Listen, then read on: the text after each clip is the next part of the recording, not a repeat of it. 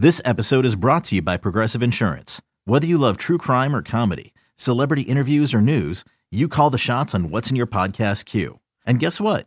Now you can call them on your auto insurance too with the Name Your Price tool from Progressive. It works just the way it sounds. You tell Progressive how much you want to pay for car insurance, and they'll show you coverage options that fit your budget. Get your quote today at progressive.com to join the over 28 million drivers who trust Progressive. Progressive Casualty Insurance Company and Affiliates. Price and coverage match limited by state law. You could spend the weekend doing the same old whatever, or you could conquer the weekend in the all-new Hyundai Santa Fe. Visit HyundaiUSA.com for more details. Hyundai, there's joy in every journey. Welcome into a Monday edition of Spits and Suds on 105.3 The Fan. Thank you so much for joining us every Monday, Wednesday, and Friday as we talk Dallas Stars and NHL hockey with you, the DFW sports fan. And a quick shout out to everyone who joined us at Boomer Jacks on Saturday afternoon. Several of you came up and talked hockey with me, and I just I love it. You know, showing me pictures of uh, you know, guess which Dallas Star this is and stuff like that. It was great. So another Tolo asked me, "Are you a Boston University fan?" And I knew where that was going, the Jake Oettinger reference. So uh, thank you guys. Uh, I appreciate you listening, and uh, please spread the word because we want to create as much hockey content as we can here in DFW. And joining me is my NHL guru, Sean uh, Shapiro, on this Monday. How are you, my friend?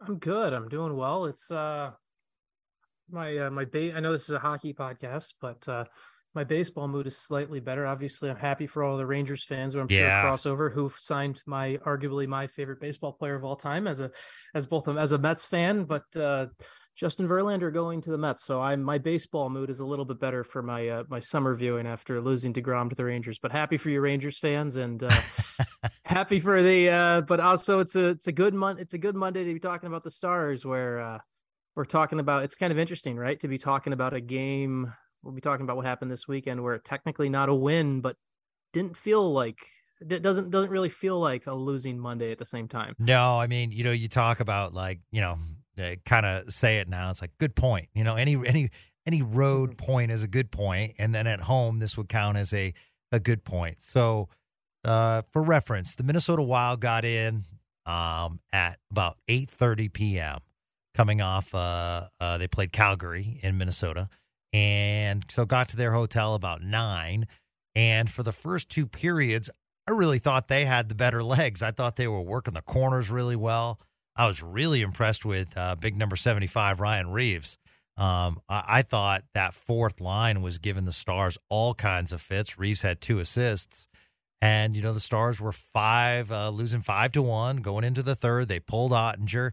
Here comes, uh, sorry, four to one. Wedgewood comes in um, an early tip that Wedgewood couldn't do anything about, and all of a sudden it's five to one. I'm like, oh my goodness, you know. Um, and I feel bad for the Stars fans that left. I don't blame them for leaving, you know. Um, and all of a sudden, the comeback uh, began. What were your thoughts on this game, Sean?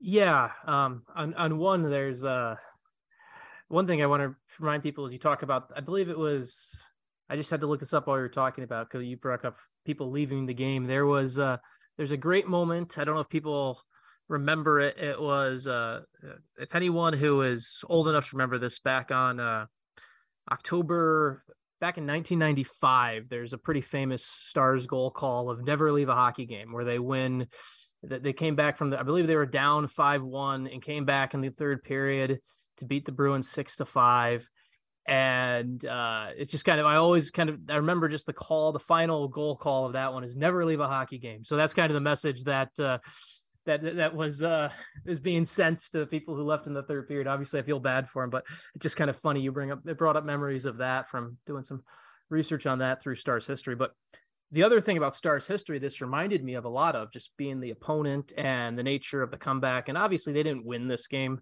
but it reminded me a lot from uh, October 2019 when the uh, Stars were they were down, they were down, they were down uh, three nothing, and uh, they scored six unanswered against Minnesota to come back and win. It was a game that everything was going really poorly.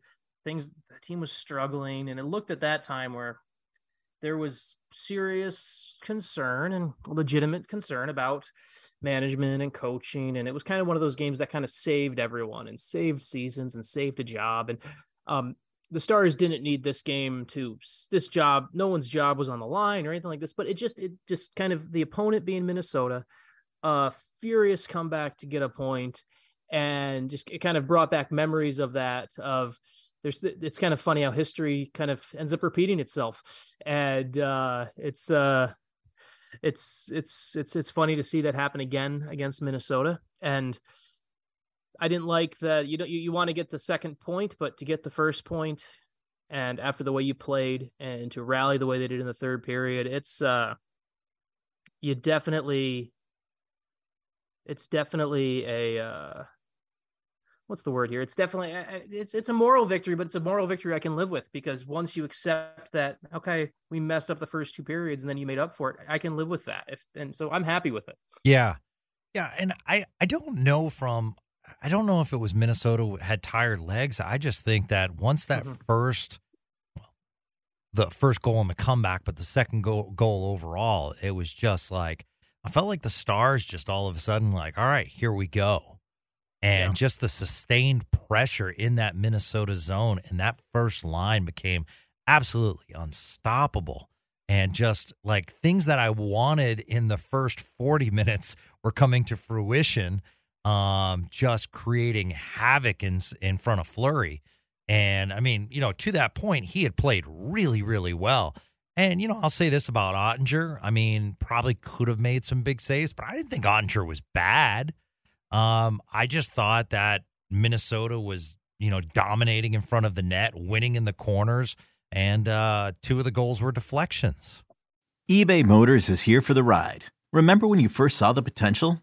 And then through some elbow grease, fresh installs, and a whole lot of love, you transformed 100,000 miles and a body full of rust into a drive that's all your own. Look to your left, look to your right. It's official. No one's got a ride like this. There's nothing else that sounds like, feels like, or looks like the set of wheels in your garage. With over 122 million parts, you can make sure your number one ride or die stays running smoothly. So there's no limit to how far you can take it. Brake kits, turbochargers, engines, exhaust kits, roof racks, LED headlights, bumpers, whatever your baby needs, eBay Motors has it. And with eBay Guaranteed Fit, it's guaranteed to fit your ride the first time, every time, or your money back. Plus, at these prices, well, you're burning rubber, not cash. Keep your ride or die alive at ebaymotors.com. Eligible items only. Exclusions apply. Yeah, I don't think Jake played poorly. I think this was more of a momentum. Yeah, more of a momentum thing. I think I don't blame. I don't. I don't have any fault with the poll. I think you could have kept a Jake in. I think you're also fine with how it worked out. Where obviously you do it for the change, and I think coaches I think it's it's kind of it's something funny. Like it's I opened this podcast with a commentary on my on my baseball fandom, but I also think sometimes we overly um and we overly look at pulling the goalie as like oh it has to be complete failure. I sometimes wonder why um and I know why it's because hockey history and culture have been built this way, but it, I would love to see like some coach some team be willing to better look to look at starting goalies more like baseball pitchers, right? Like how many times, like sometimes if a baseball pitcher gets pulled, if a starting pitcher, especially in today's day and age, right? Like if they get pulled after the fifth inning, it's not that they're a failure. It's like, okay, well, we, you gave us five good innings. You didn't, you, you gave us what we need and we can move on. It's not like you're a failure. And just, I always wondered why we don't get to a spot where coaches can treat starting goalies a little bit more like that, where, hey, we're not saying that you were poor so bad that you were losing us the game, but you, you didn't really have it in the first period. We're going to go to the other guy and it's, it's okay. You'll still be back. And then like, I, I would love to see, I would love to see a coach be willing to embrace that philosophy with his goalies, because I think there's times where you could look at a goalie where it's like, you know what, he's not bad, but the other guy might be sharper tonight. Yeah. And so it's not, it's, but it's, why not? It's, treat goalies like baseball pitchers is where I'm going with this. Okay. And as a former goalie, tell me this. I've always wondered, and, and would it hurt the room overall? So, yeah. What would happen if you put Oettinger back in for the shootout or overtime? Um, I don't think it would hurt. I don't think it would hurt the.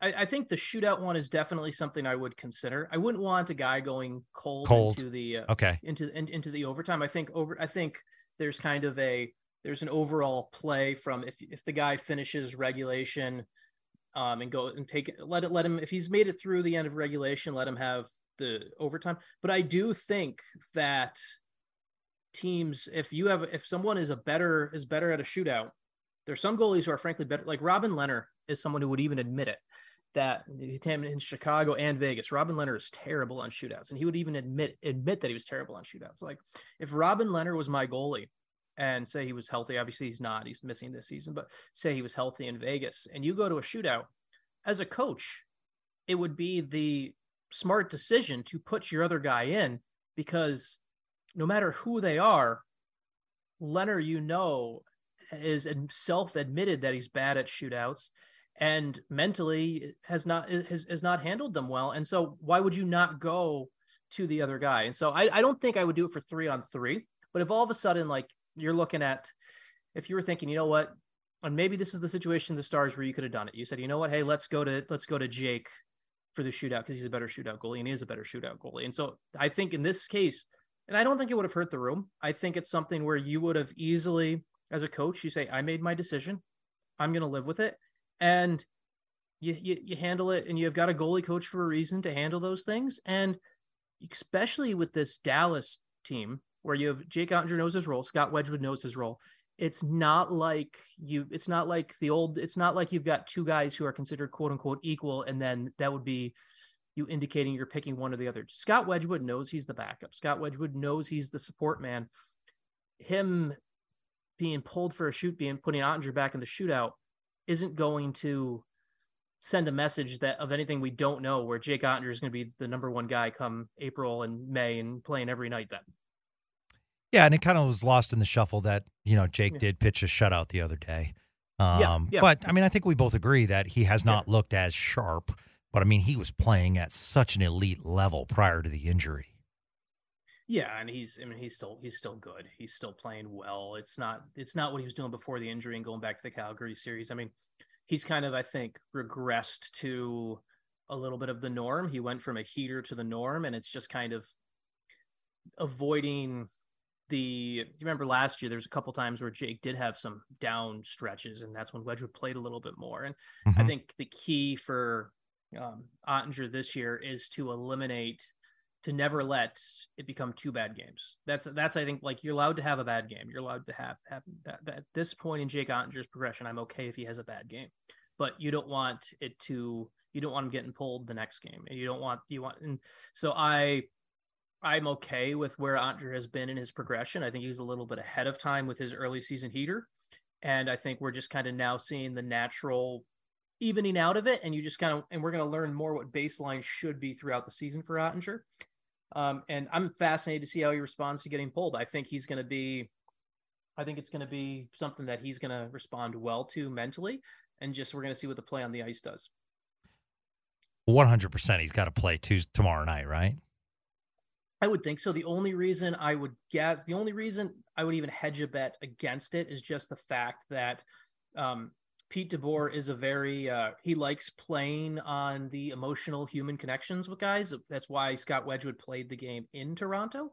Um, so I don't that the only reason I would I would I would I would bet pretty heavily that Oettinger plays tomorrow. But the only reason I would even think is if Pete DeBoer's mindset goes, hey, we're playing against Scott Wedgewood's childhood fan. I mean, obviously in Toronto was more of you're from there, and so the only reason is because he played Scott Wedgewood in Toronto would make me wonder, but that's it. But in general, I would expect Oettinger tomorrow.